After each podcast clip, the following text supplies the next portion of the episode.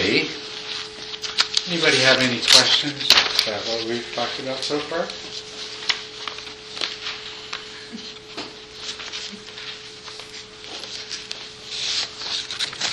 Okay, the last little comment on this section. Oh, yeah. I did have one question. Good. It came up earlier, and it kind of, you went into it later as well.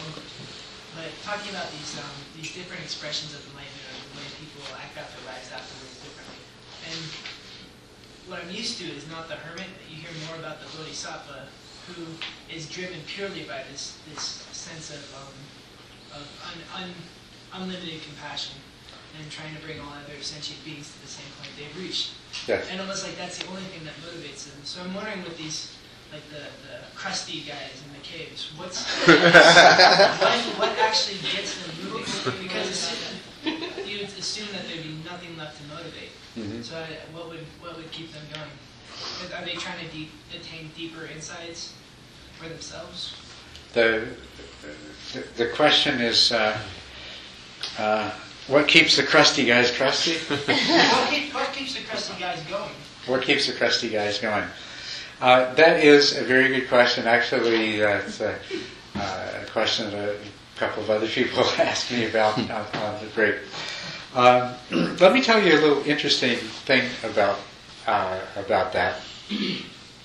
Um, just, I'll j- jump ahead and, I'll read you a little quote on page. Let's see.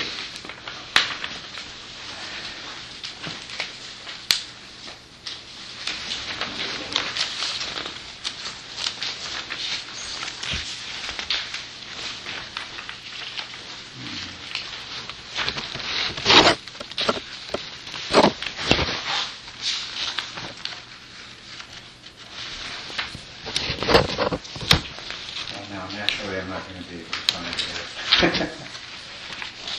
oh, here it is. Page four, uh, second paragraph about some popular notions about enlightenment.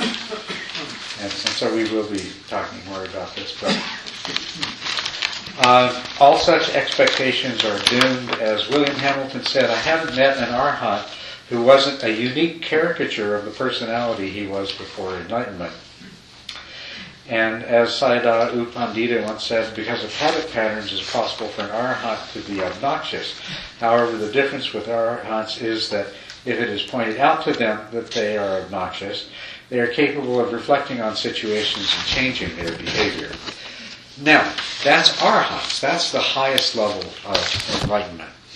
There was an interesting study done by Engler and Brown back in the 70s that uh, they had uh, uh, they had people at several different stages of enlightenment uh, as uh, as judged by their teachers and, and their peers, and they did a variety of, of personality evaluations on them. Uh, they were looking for to see if there were any particular patterns that were associated with. They weren't only looking at stages of insight, they were, or at stages of enlightenment. They were also looking at stages of insight preceding enlightenment. So it was a pretty good study.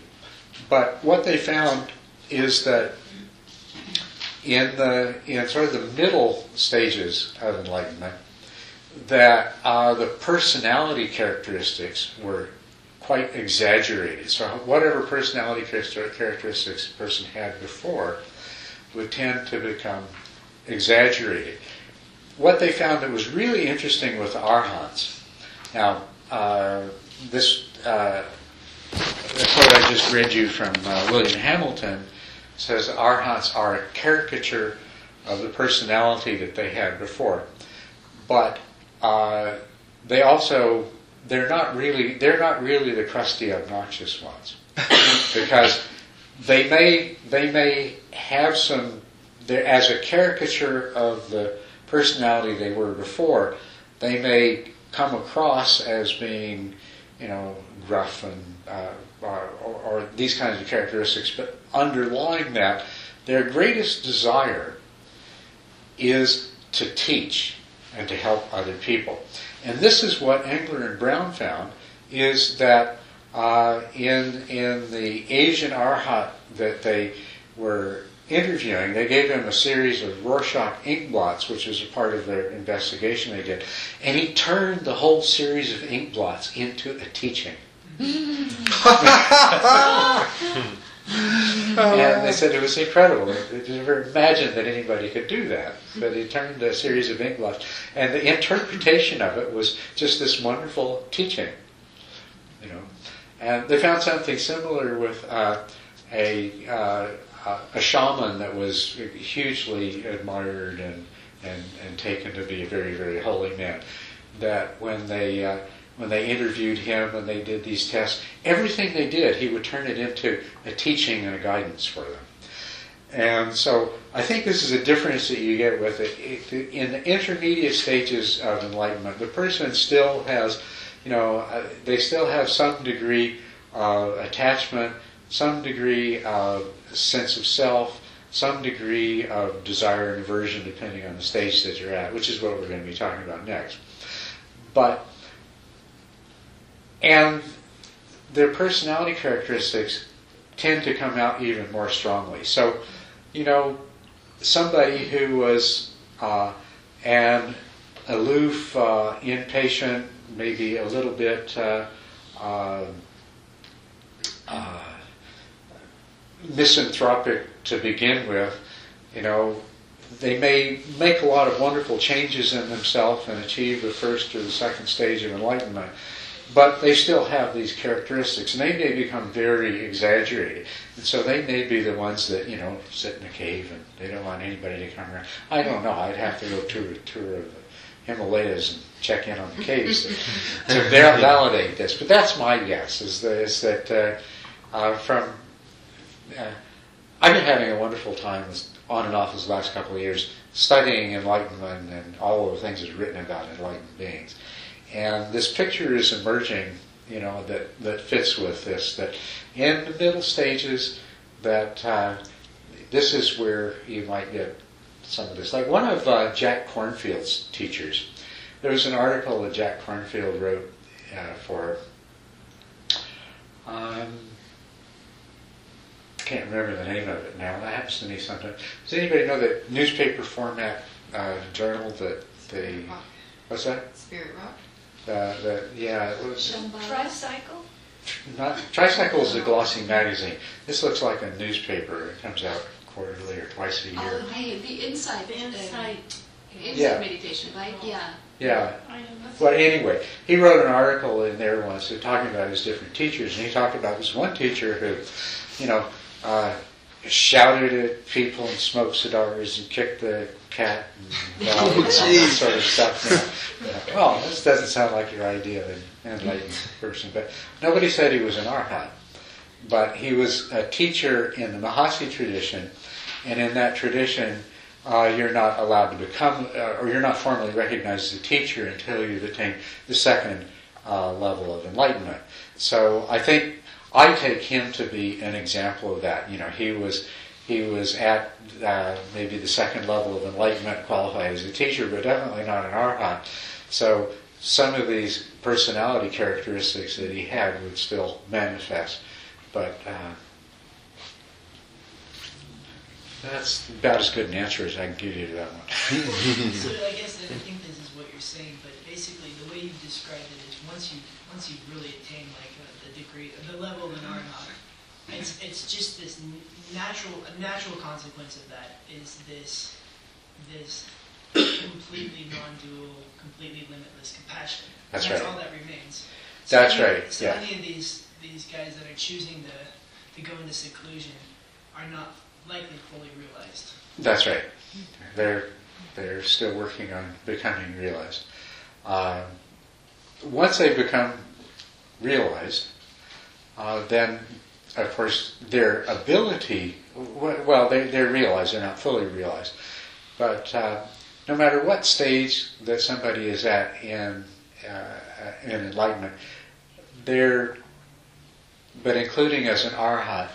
Uh, their ability to teach is going to be uh, still dependent upon you know their uh, their innate abilities, uh, their personality characteristics, their own training and things like that.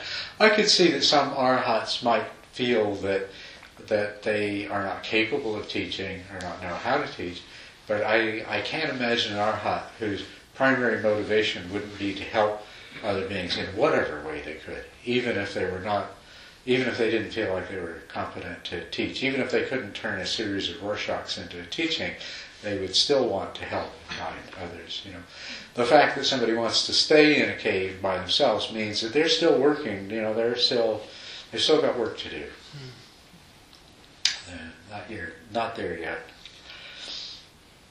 Yes, that's the way that I felt when I came to Arizona. Is that I didn't wasn't interested in teaching or having anybody else around or anything else. I just wanted to hide out in my mountains and do my own thing. I had work to do. so, but okay. Well, any other questions?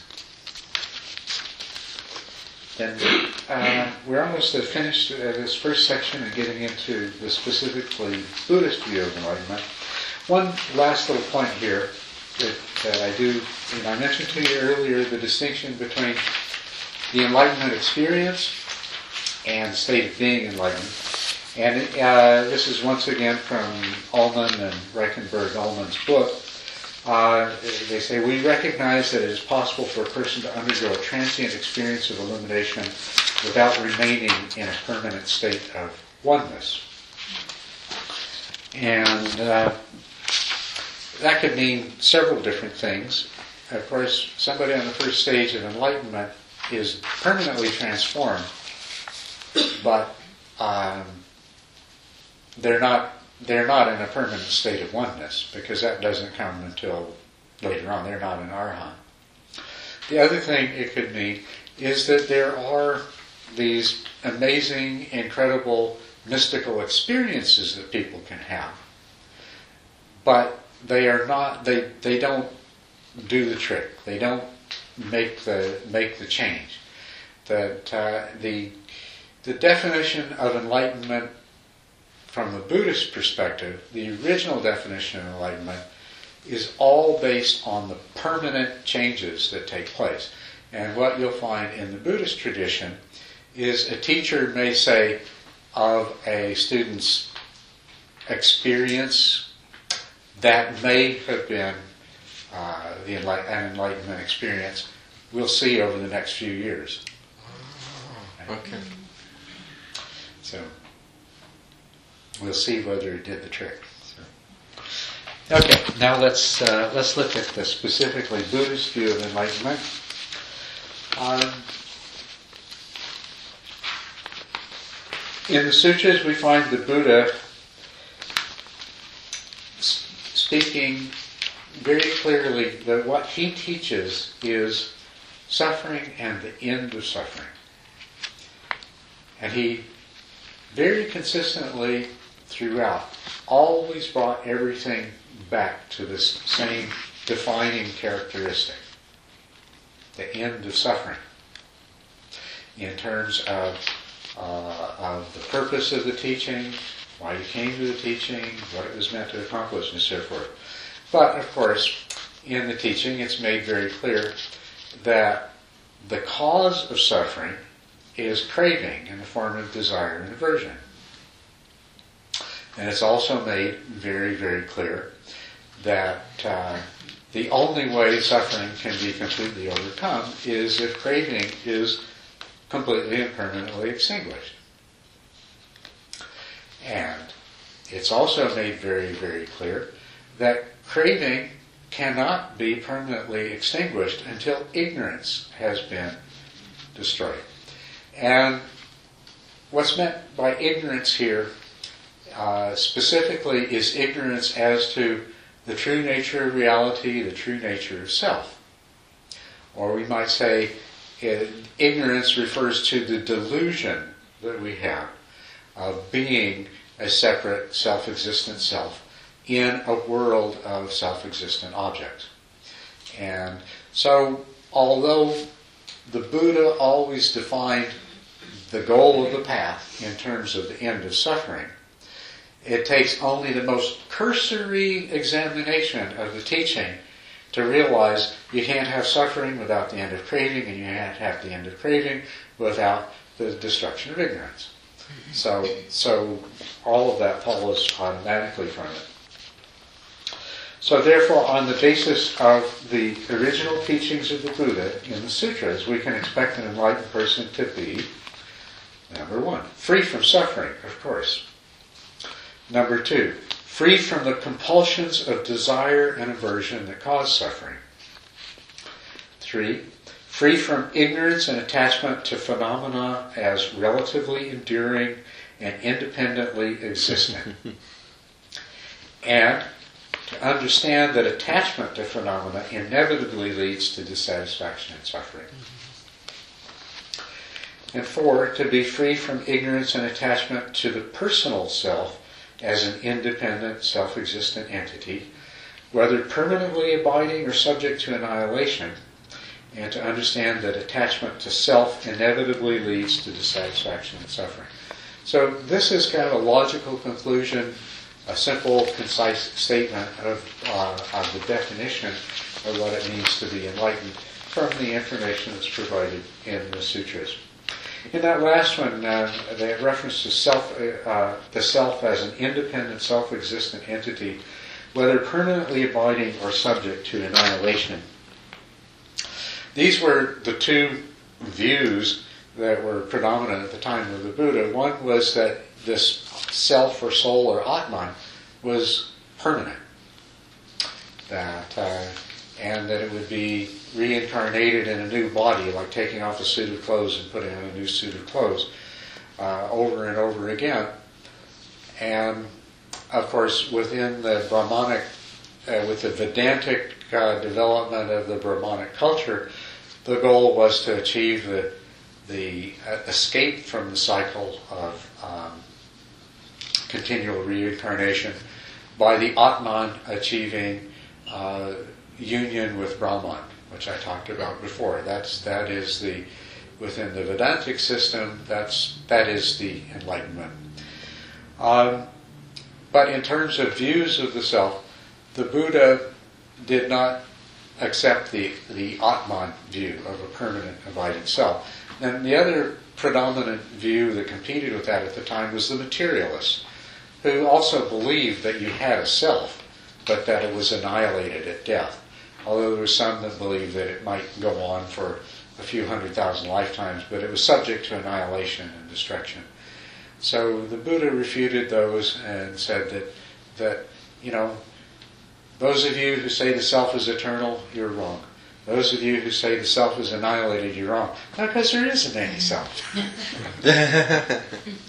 so, but okay, so that's that's the Buddhist definition of enlightenment free from suffering, free from compulsions of desire or aversion, free from ignorance and attachment to phenomena as being self-existently, uh, uh, as, as, independently self-existent, and free from ignorance and attachment to the personal self as being uh, an independent self-existent entity. Is that clear? Yeah. Can, how does that fit in with what, everything else we've talked about tonight?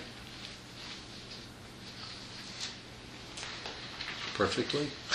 It, it, actually it actually does. It is it is the Buddhist it's the Buddhist take on it, but it is completely consistent with the descriptions of enlightenment that come from other traditions as well. Yeah. So absolutely.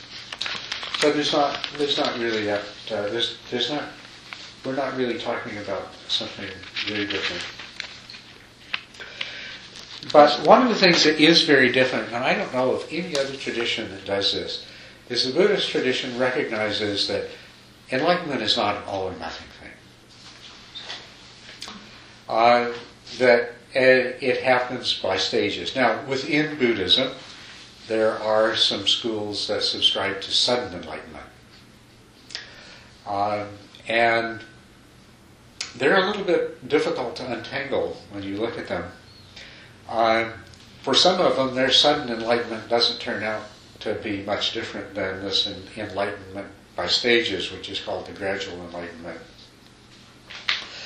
But I think one of the tremendous values in, in Buddhism is that everything is systematized, it is broken down, and it's analyzed, and there's clear cut procedures and steps and paths to follow and so forth.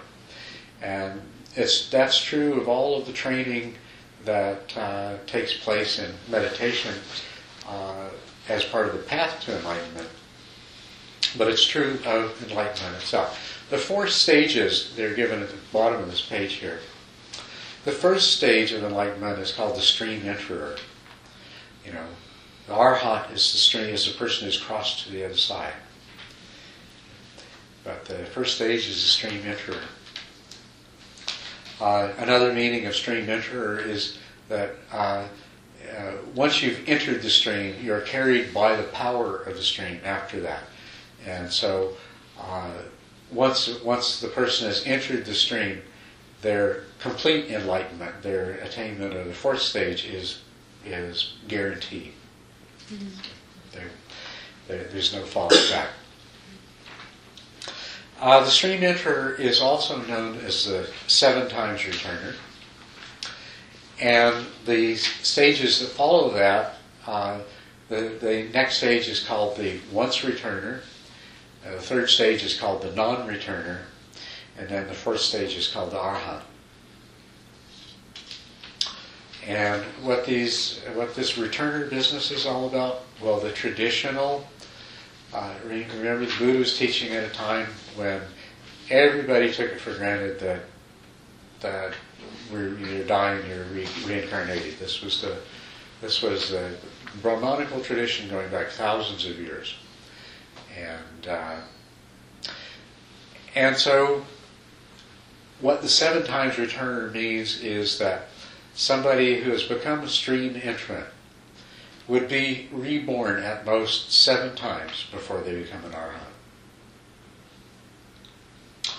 And so the once returner, if you've achieved that stage, then you would be reborn at most once. The third stage is called the non-returner. And if you don't become an arhat in that lifetime, then the non-returner is not reborn in the sense realm, in the human realm, but rather they are reborn in a special, uh, uh, much higher realm, a, a Deva realm, and they achieve complete enlightenment in, in that realm. And then an arhat is somebody who has achieved full and complete enlightenment. Now, there's another way of interpreting this uh, which is more consistent with the Buddha's teaching of no self, which is that, and it also consists is consistent with what we, what is involved in these paths and what we find there. A person who is a stream entrant is still uh, capable of be, being caught up in the world of appearances. Not for very long, and won't become too deeply immersed in it.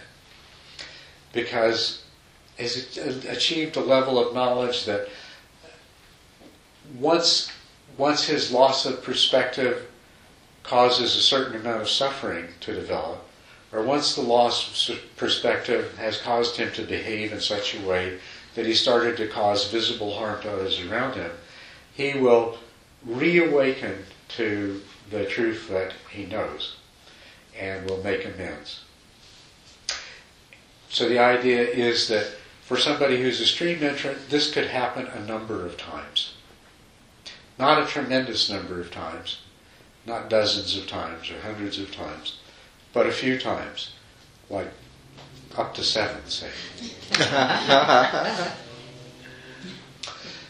With the second path, this person has made some great progress. They are, uh, well, let me go back to the first one and, and give you an analogy here because I'm going to use it in describing the second path.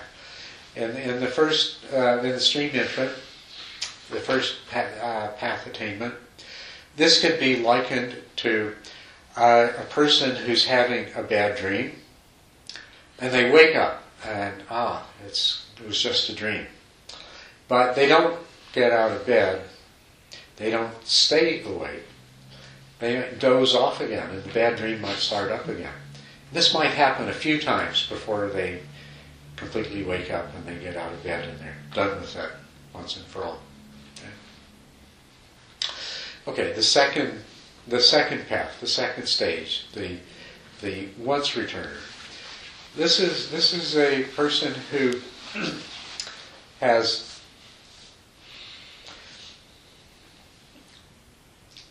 they are still subject to desire and aversion, but greatly weakened, greatly attenuated, not nearly as much so as before.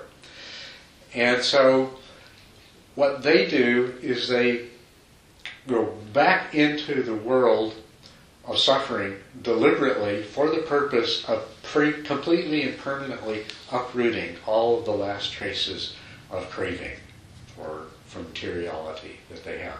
So they've returned once more, but they've returned more or less deliberately.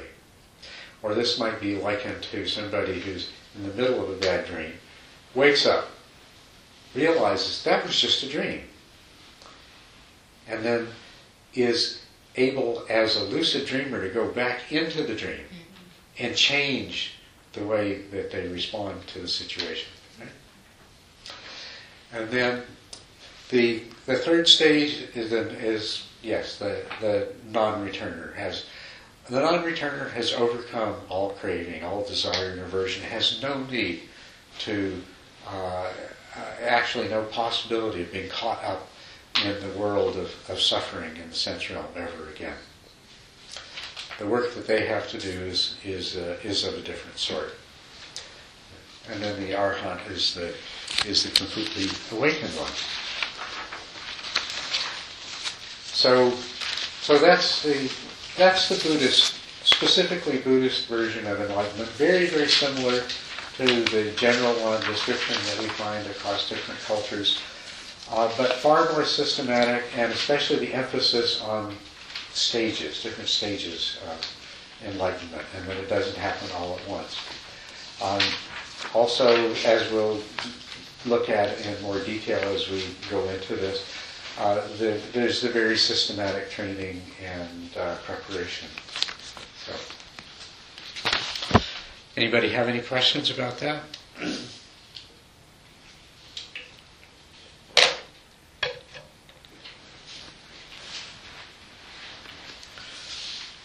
There is in uh, some people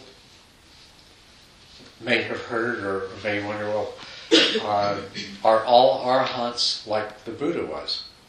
and it depends on what ways that you're talking about. In terms of their enlightenment, an arhat is a Buddha, is fully enlightened.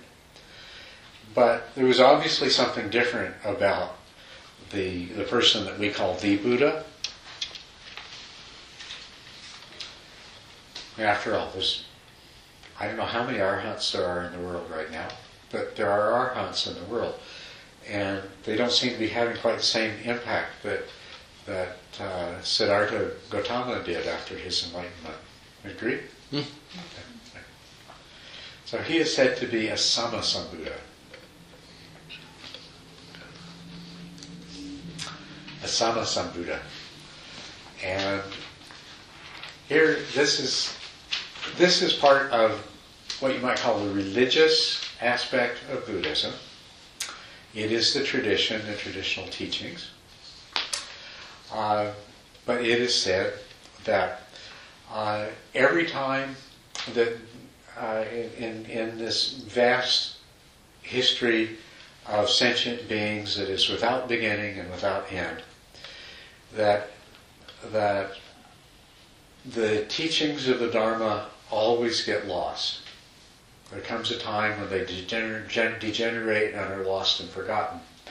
And that every time this happens, that a new Sammasambuddha appears.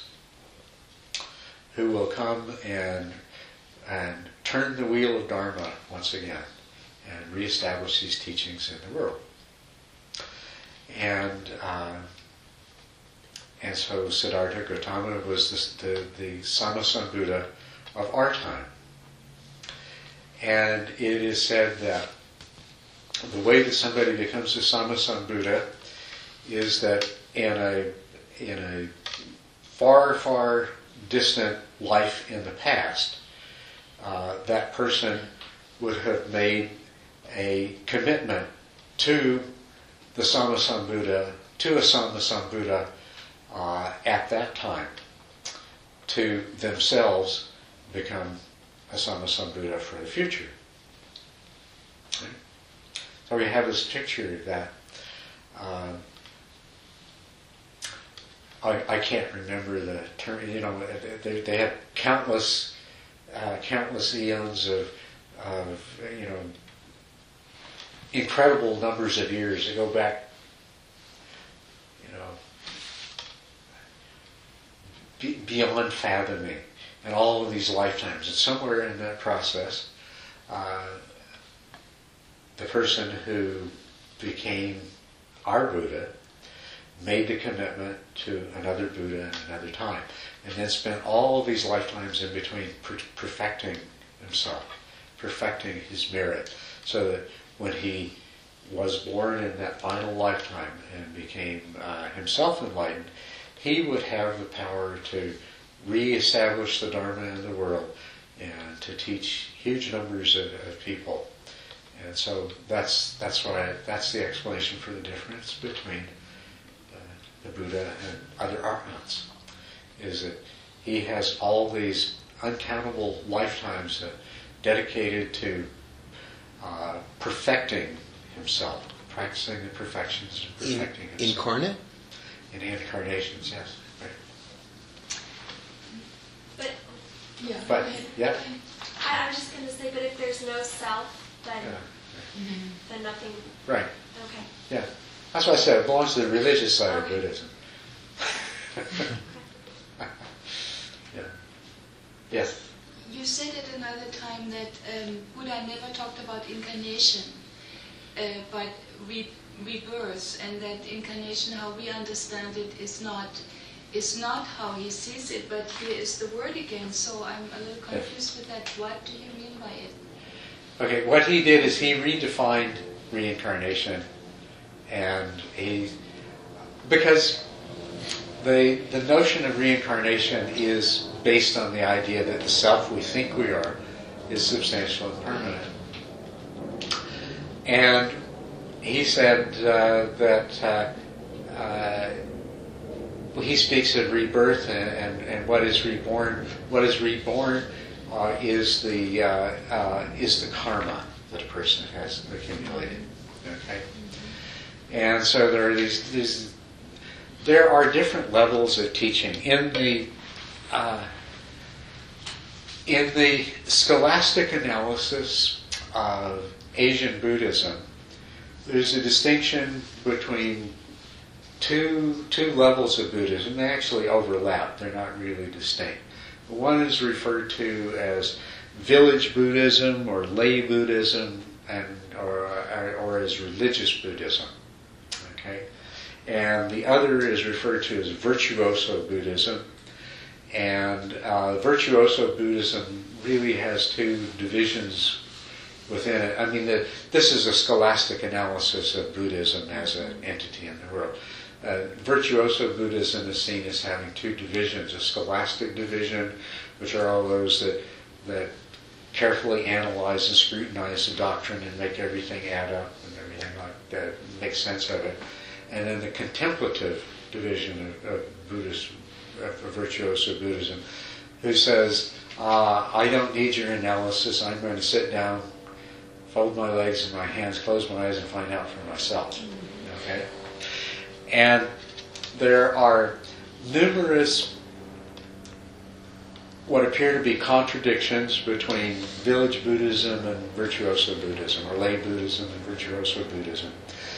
But scholastic Buddhism has very neatly sewed them all together so that they, they flow. So with uh, there is one level of Buddhism where you speak of reincarnation. But then on the more sophisticated level, this is explained in terms of the doctrines of emptiness and no self so that there is no contradiction. Okay? Um, you can't explain to large numbers of people who are not going to put the time and the effort and perhaps lack the educational background uh, and, and the intellectual ability these very, very subtle uh, interpretations. And so what you find is that amongst religious Buddhists, uh, it follows a pattern of most religions, as I was talking earlier, talking about Christian, you know, a, an ordinary Christian compared to a Christian mystic. An ordinary Buddhist believes that he or she, as they perceive themselves, is going to return to this world. And they believe that uh, by keeping precepts and doing various uh, meritorious acts, that they are going to ensure for themselves a, a rebirth under good circumstances, under beneficial circumstances. Uh, and, and of course, the uh, within that belief system, they could be reborn as a lizard or a frog or in a hell realm or as a hungry ghost or anything else. So you see, once again, there is the the polarity between the individual and some some power beyond them. And then there's a set of, of rules and behaviors and things like by which they can manipulate their own future destiny. And so religious Buddhism is based on, on the technically erroneous assumption that there is a self that is reincarnated and that that, that self is the carrier of karma and is the beneficiary of, of merit and so forth. Mm-hmm. But at the level of virtuoso Buddhism, this is all reinterpreted. That the only thing that continues is the uh, is the uh, karmic propensities that have been uh, developed, and then the further analysis of that becomes very sophisticated. But on the religious side of Buddhism, of course, things have to be explained about like how come how come our arhats aren't like the Buddha was? right? so, yes? I, I find all of that very problematic in It is. Buddhism as, as well as other reli- religions is, in the yeah. religious side because, you know, if, if, if, if the virtuoso side of Buddhism tolerates this other kind Mm-hmm. of religious Buddhism, it's tolerating a lie, isn't it? Well, it's not seen that way. It's seen as as having a powerfully beneficial effect on large numbers of people who otherwise would have no nothing to counteract their uh, uh, unwholesome predispositions. You know, it brings a morality, it brings an order. Not only that, it creates the opportunity for some of them to decide to go into it more deeply or to take on take uh, robes and go into the monasteries. So it's not seen at all as spreading a lie. It's rather seen as as presenting truth in a form that can be understood by people of a lesser capacity. Okay. So, if and, and that's a that's a valid point of view. If those people, if there are those people who can't understand this other view, and that's what I mean by lesser capacity, then they're better off believing that if they keep precepts and if they practice generosity and if they, you know, uh, avoid harming uh, others and, and all of these other things, that uh, they will be uh, reborn in better circumstances. And at the same time, he can say to themselves, well, in a sense, since there is no self anyway, and since every action mental or physical, has consequences. And since those consequences will be realized in the future, that, that in that sense, there will be a future being who reaps the benefits of those actions. So, in that sense, strictly speaking, uh, it's not a lie. It's not false. It's just a it's it's just offering the truth to somebody in a form that they can understand more easily. So they may reach enlightenment in spite of their beliefs. Well, as a matter of fact, they can, yes. The beliefs are not, as a matter of fact, the only thing that's important in terms of enlightenment is that you are able to step outside of your beliefs long enough to become enlightened. And then after you're enlightened, you can go back to trying to interpret everything in terms of those beliefs again. You know? And that's not a problem. You know, if you're if you're Teresa of Avila or John of the Cross, you interpret it in terms of Christianity. You know, and, and if you're a Zen Roshi, you interpret it in terms of uh, the belief system that you brought with you. And really, you know, we say you, you've got to remember it's all empty. Our mind, it is really. I love that. It, it is. It is. It really is empty. You know, and that's not. And, and, and that's not an empty statement either. what do we mean by empty? We mean that these brains that we have, these minds we have, can only work by constructing things in a particular way. And there's nothing inherently more correct about one construction uh, than, than, than another. I mean, there can be there can be a greater or lesser degree of validity in, in some sense, but there can be equally valid constructions that seem to be totally different from each other. You know, it is, it really and truly is all, all empty underneath it all. Once you achieve enlightenment, Yes? once you have achieved enlightenment, what need would you have to go back to the particular religious construction of reality? To teach. Well,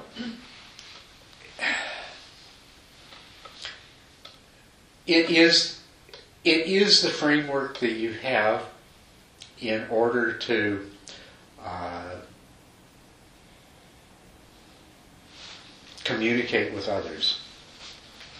And what need would you have to find a different framework as long as you could do that? You know, uh, and if you're if you become fully enlightened and your greatest uh, uh, wish is to help others to achieve what you have, then uh, there's no reason to throw out the set of tools that you used. Rather, you you know you will naturally want to to uh, use those and, and to show others how to use them in the same way. I mean, what you could do now in that regard, what you could do is say, well, this this system, this philosophy, this theology, whatever it is that I learned, you know, uh, I can leave out the parts that are are uh, most useless, and I can maybe modify the ones that are more problematic. And we've seen this. We see this in the history of all religions, and we especially see it in Buddhism, because Buddhism, by and large, has been less rigidly bound. You know, as it has taken on more and more of the accretions of religious form, it has been, you know, it has still been a predominantly mystical tradition. And so you have, constantly have people becoming enlightened. And they become enlightened and they say, well, you know, I have a whole lot better way to teach this, right? And as a result, you've had a lot of new sutras come up too. That say, here, I've got a better way of teaching this, and, and you have a, you know, a, a new sutra that presents that better way of teaching it. And there's no pope. What's that? And there's no pope. That's right, there's no pope. I think that helps a lot. Is it a little bit like, like the Zen saying, before enlightenment you carry water and chop wood, and after enlightenment you carry Well, water certainly, and as, wood? as, yes, as far as as far as having the same Just having the same system that you started with, it's true. You know, before enlightenment, chop wood and carry water. I mean, that's referring to something else, but also true that, you know, you know if, if this is the system that you spent the last 20 years or whoever knows training in, you, you're not going to throw it out and go shopping for a new one all over again. Mm-hmm. You're going to make use of it to continue your own path, and then when it's reached its fulfillment, to teach and to guide others and to help mm-hmm. others. So, in, in that regard, it, it is the same way. But what you'll see over and over again in Buddhism is it keeps being uh, improved upon, changed, modified, you know, added to, refined. And uh, these refinements are being done by people who have a- achieved the final path. And they've looked, you know, see, what is taught today in the process of being taught acquires this kind of conceptual baggage and distortion and uh, uh, cultural accretions. Um, Buddhism taught in Sri Lanka to Sri Lankans is presented in a particular way that they're going to understand best and clearest. And that's not the same way that Buddhism, that the same ideas are conveyed in Tibet, because it's a different culture. So in Tibet, it's taught in a different form, which Tibetans can understand and catch on to a lot more quickly than Sri Lankans could. And likewise in Thailand or China or Japan. You know, each culture has its own, provides its own context. And so the teaching has to change to be effective in the context. Over time, the teaching becomes distorted as a result of the context. Somebody else comes along and straightens it out again. then it gets taken out of that cultural context into a completely new cultural context. Mm-hmm. And the teachings two things happen. They don't work as well, so they get changed once again. But also because they brought some stuff from this other culture, uh, it got further distorted because it didn't make the same kind of sense. And so, you know, on the one hand, you look at Buddhism and you say, what a mess. It is so confusing and contradictory. And, you know, It's alive. It's a messy. that's alive true. It is alive and it's organic. if it were just a set of teachings that, you know, the Buddha said this and nobody's allowed to change a word of it and everything else. And there, there are traditions that try to make that happen too. That's another way it gets distorted, They call it the Bible. you know. But as long as, as long as it's alive, as long as there are new Buddhas coming into the world, new arhats, new enlightened people teaching others, it's going to keep changing and taking new forms. And, you know, and it uses whatever it has. But I can't imagine how, over the last 25 years, 2,500 years, uh, that Buddhism could have remained established without offering people the idea of reincarnation and the ideas of accumulation of merit and superior rebirths and things like that. You know, it's, and, and I think, you know, I, the Buddha recognized that. He used that language, he used that as a means of teaching in his time, and that's happened ever since. I'm wondering what's going to happen in the future, though, because in in Western society, we don't have a tradition of believing in reincarnation. In Western society, there is a very strong component who uh, is more like the materialists, and uh, they they they, they, they view the idea of the self, but they're kind of suspecting that that self disappears at you know when the body breaks up. We also, Western society, as I mentioned to you, science and psychology and philosophy have all discovered the truth of no self, and it's it's starting to be more and more understood. So I suspect that we're coming up on a Buddhism of the future, which is going to uh, teach a much more refined version of these things, a much more sophisticated version of these things, a little bit closer to the virtuoso Buddhism that uh, has heretofore been confined to the uh, people in the monasteries who have devoted their lives to either scholastic study or meditation. And I'm very eager to see how, how that turns out. But I think that's, uh, I think it has to happen. That's part of what I'm talking, going to be talk, hopefully talking with you about this weekend is that um,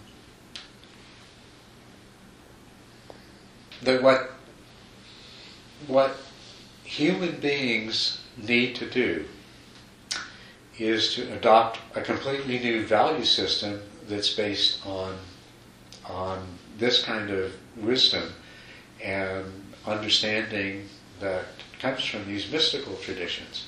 We've got to we've got to grow out of and leave behind the the mythical, magical past that uh, that we dwelt in, because large numbers of people have to achieve a transcendent understanding. Every, it would be wonderful if everybody did. But enough of our society has to achieve a transcendent understanding that society's values as a whole change. Otherwise, we're going to, you know, talk about all these species going extinct. We're going to be one of them. And we're, we're going to put ourselves away. Yes. Well, in a way, uh, isn't the, the very fact that our, our culture is in such a dissolute, In such a which? in such a dissolute and strange period working for this transformation, Yes. uh, because it's it's becoming more and more painful and more and more impossible to sustain the delusion. Yes. Yes. But the interesting thing about Buddhism is that it works so well with uh, Western notions of science, and, and so I think the, the the potential is is enormous and, and wonderful. So I we we pretty much used up the time tonight. I wanted to do some meditation with you, and uh,